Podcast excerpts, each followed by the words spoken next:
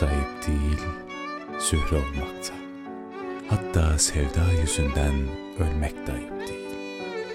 Bütün iş tahille zühre olabilmekte. Yani yürekte.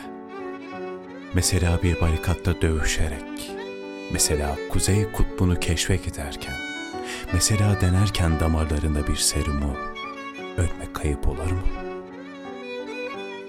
Tahir olmak da ayıp değil, zühre olmakta.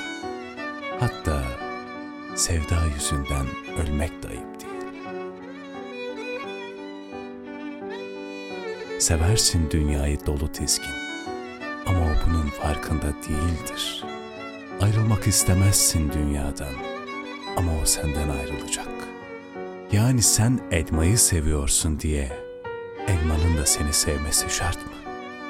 Yani Tahir Zühre sevmeseydi artık yahut hiç sevmeseydi Tahir ne kaybederdi Tahirliğinden?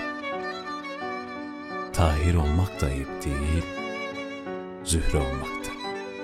Hatta sevda yüzünden ölmek de ayıp değil.